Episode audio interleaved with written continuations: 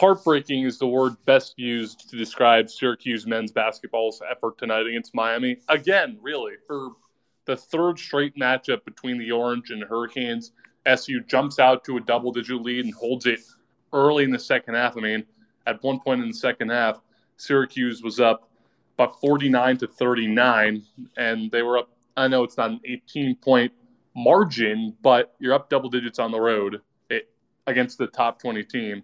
Nonetheless, they collapse once again. Same old story. Miami out hustled Syracuse down the stretch, out rebounded the Orange, and it results in an 82 to 78 Hurricanes win down in Coral Gables. Welcome into this Fizz instant reaction. I'm Liam Griffin. I tweeted the entire game on Twitter at Orange Fizz, and my post game article will be up on the orangefizz.com shortly after taking you through the game here. So Miami beats Syracuse 82 to 78, and I think we need to address the elephant in the room first, that being the final play of the game, at least on the SU offensive side. Miami misses a shot. SU gets the rebound. In fact, I believe the per we'll double check to see who actually got the rebound. If my live stats will load, which they don't seem to want to, so that's okay. But nonetheless, SU collects the rebound, and Judah Mintz takes it up the floor. And he takes it in himself. By the way, it's also worth noting at this point in time, Judah had three points in the game and was one for six from the field, one for three from the free throw line, had six assists and five rebounds, but also had five turnovers. Judah takes it inside and is just absolutely stuffed. And I mean stuffed, ladies and gentlemen, by a Miami defender. And, you know, the rest, as they say, is history. The defender in question that stopped him was Norchad Omier, who we'll get into in a minute. He was all over the place for the Hurricanes, offensively and defensively today. What, what was Judah thinking? First of all, you're not having a good game, so your decision to shoot at even at all is questionable. Secondly, it's a contested floater with a bigger defender right in front of you. That's a recipe for disaster. And as we could have predicted, Norchad Omier swatted it and grabbed the rebound at the same time as well. Judah had to take the foul. He goes down to make two free throws to as good as ice the game. I would it have been different if Syracuse had any timeouts? Maybe. Maybe. But you have to wonder what was going through Judah's head there. And we tweeted it on our Twitter. That's hearable. If you flash back to the game in South Bend about a month and a half ago against Notre Dame, yeah, Judah hit the game winning layup with only so much time remaining. That wasn't a layup. That was a floater with a defender right in your face. I think it's great that Judah wants to be the guy to hit that shot. That's not how you do it. So, a questionable decision all around. Judah, overall, not a great night, just three points one of seven from the field as Syracuse falls to Miami 82 to 78. One positive now, we just touched on Judah, Jesse Edwards. I feel bad now talking about him because it feels like the arguably the best performance of his career is going to be overshadowed by yet another collapse against Miami. 25 points and 11, 11 rebounds, 7 of 8 from the free throw line, and a pair of assists, just one turnover, four fouls, which you'll take, but 25 and 11. That's pretty good. And we had seen Jesse sort of have a bit of a struggling period, really, ever since the Notre Dame game, where he didn't really, or yeah, he had 22 against Notre Dame, but since then he hasn't exactly lit the world on fire. That said, he comes in and plays with a vengeance tonight.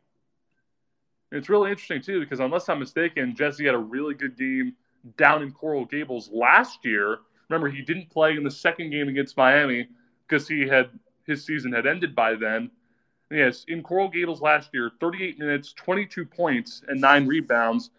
So Jesse, two straight years, has played his heart out in Miami. Two straight years has kind of faltered down the stretch. I mean, he was getting outclassed on the glass by guys who are not as big as him. I mean, Norchad Omier, good player, listed as a forward, 16 points and 16 rebounds. That cannot happen. Miami out rebounded SU 40 to 36. And the sad thing is, Miami doesn't really have the size to match Syracuse's, at least Jesse Edwards is, or you can throw in Mounir, Mounir too. Disheartening. Jesse Edwards, in back to back years, lights the world on fire in Coral Gables, Syracuse jumps out to a double digit lead. Granted, it was larger last year and ends up collapsing. And the sad thing is, it would have looked fantastic this year in particular. The La- Syracuse has not had a quad one win in two seasons now.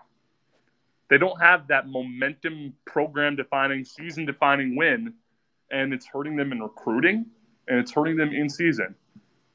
Just imagine what a win like this would have done to bolster the tournament resume. This would not have completely made up for the losses to Colgate and Bryant at home, but it certainly would have helped. This was a surefire quad one win for the taking, and SU let it slip out of its fingers. The Orange now 0 3 in quad one games, the previous two losses being Illinois and Miami, Illinois and Virginia, I should say.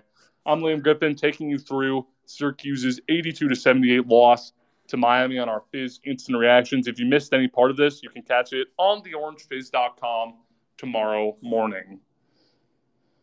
you can hear the sigh in my voice, my friends. That this would have been a program to a season defining win. Maybe not programming defining. That's kind of jumping the gun a little too much. But also, I had no clue who Harlond Beverly was coming into the game. Apparently, he's a reserve guard for Miami. Apparently, he had the go-ahead dunk to make it 71 to 70 at 3:46 of the second half. 16 points off the bench. Credit to him. Bad on SU. And a lot of people are going to be mad when I say this next stat I'm about to say, but it's important. Miami shot 28 free throws in the game. Syracuse shot 17. Miami made 25. Syracuse made 14 that's definitely not the reason behind the defeat. I think the word you would use salt in the wounds almost. It was a physical contest. And the fouls were, for the most part, pretty much even. Syracuse had 19 as a team, Miami had 18. The Hurricanes were in the bonus not long into the second half. And that's a recipe for disaster because you essentially have to lay off defensively and you can't get aggressive like you normally would because they're going to be shooting free throws the rest of the game. And it ended up biting SU down the stretch in a big way. I mean, Isaiah Wong, who also did not have a great night, he was just one of eight from the field. Buddy was six of seven from the charity stripe. That guy, Harlond Beverly, I just told you about, eight of eight from the free throw line. And SU players not named Jesse Edwards took nine free throws. Edwards had eight. Chris Bell did not get to the free throw line in nine, 19 minutes. Benny Williams did not get to the line in 31 minutes. Maliq Brown didn't get there in 12. We'll touch on Maliq Brown more in a minute and him and Benny and that controversy now. It's hard. It really is to put your finger on just what the cause was. I think it's a variety of reasons for Syracuse's loss to Miami. Let's talk about Joe Girard because the 21 points look good. The one of eight from the three point line does not. That said, he was able to create his he was able to create in ways that weren't necessarily shooting from beyond the arc. We saw him get inside. We saw him attack the basket in the paint and generate contact. And more than once it worked. He went to the free throw line too. We haven't seen Girard play with that physicality really since he started here in Syracuse. Am I happy about the one of eight three shooting from beyond the arc? Heck no. In fact, I think if one of those shots goes in, it reshapes the game. Heck, maybe even SU emerges victorious. But that is, if there's one positive to take from this game, it's that Joe Girard's ability to attack inside, kind of like what we saw with Buddy towards the end of his career, the ability to take it inside, because we saw Buddy used to really exclusively work from beyond the arc. Now, as his career developed, he started to go inside a little more. We kind of sort of saw it with Joe tonight. I don't want to say he's going to go down the Buddy route per se. It's a good start, though. Syracuse loses to Miami 82 to 78. I'm Liam Griffin taking you through this Fizz instant reaction Twitter space. If you missed any of this, you can catch it on our website at theorangefizz.com. All right, one more thing I want to get into here before we look ahead to what's to come this weekend the Benny Williams versus Maliq Brown debate took an interesting turn today because Benny actually played pretty well. 12 points on 5 of 10 shooting, including 2 of 3 from beyond the arc, and 5 rebounds. his jump shot looked really good.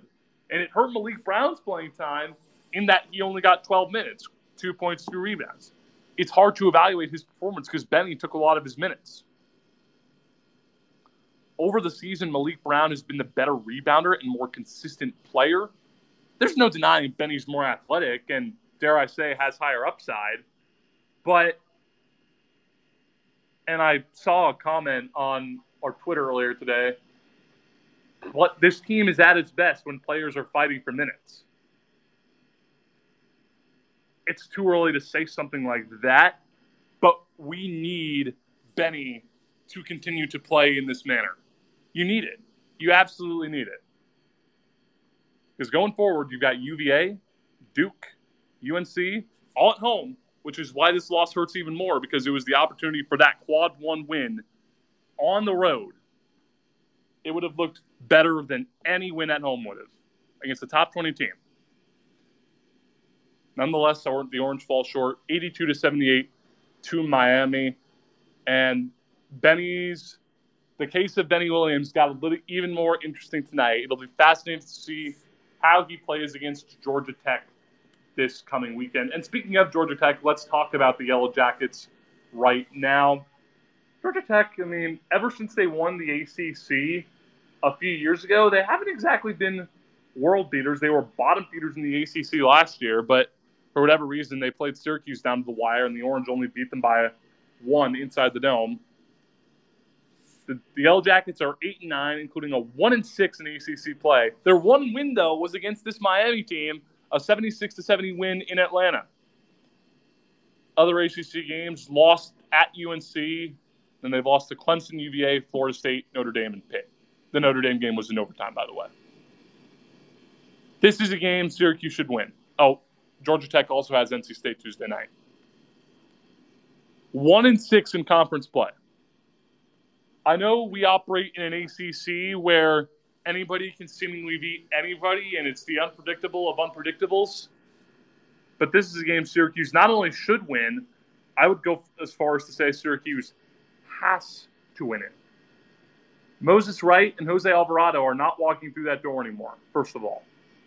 And when you look up and down Syracuse's schedule, how many quote unquote gimme games do you have left? I think the answer might be zero. Because, because like we said, the ACC is unpredictable, but Georgia Tech might be the weakest opponent SU has left to face, with the exception of maybe Florida State. The Yellow Jackets are not good. Syracuse has to get it done this weekend. And the time is fading for a big win. You certainly won't get it Saturday because Georgia Tech won't provide that. But if you want to look full view, when, what's your opportunity to get the big win? At Virginia Tech and at Clemson. Now a ranked Clemson squad, by the way. Virginia Tech is also ranked. It's it's it's I it's hard. I don't. What more needs to be said? at this point, you're, want to say you're playing with house money because no one really expects a lot out of you. That being said, you need to play at your best every game, really, going forward. Because if you slip up against any of these mediocre ACC teams like Georgia Tech and Florida State, especially on the road, they will beat you. They will beat you. And it makes tonight's loss even more heartbreaking. Syracuse had it in their grasp. An 82 to 78 loss to the 17th ranked Miami Hurricanes. Oh, so close. This one's going to sting for a while, and it also stings me to say that that wraps up this Fizz instant reaction. For all of us at theorangefizz.com, I'm Liam Griffin. Check out all of our content on Twitter at orangefizz and at theorangefizz.com. Thanks for hanging out with us. We'll catch you next time.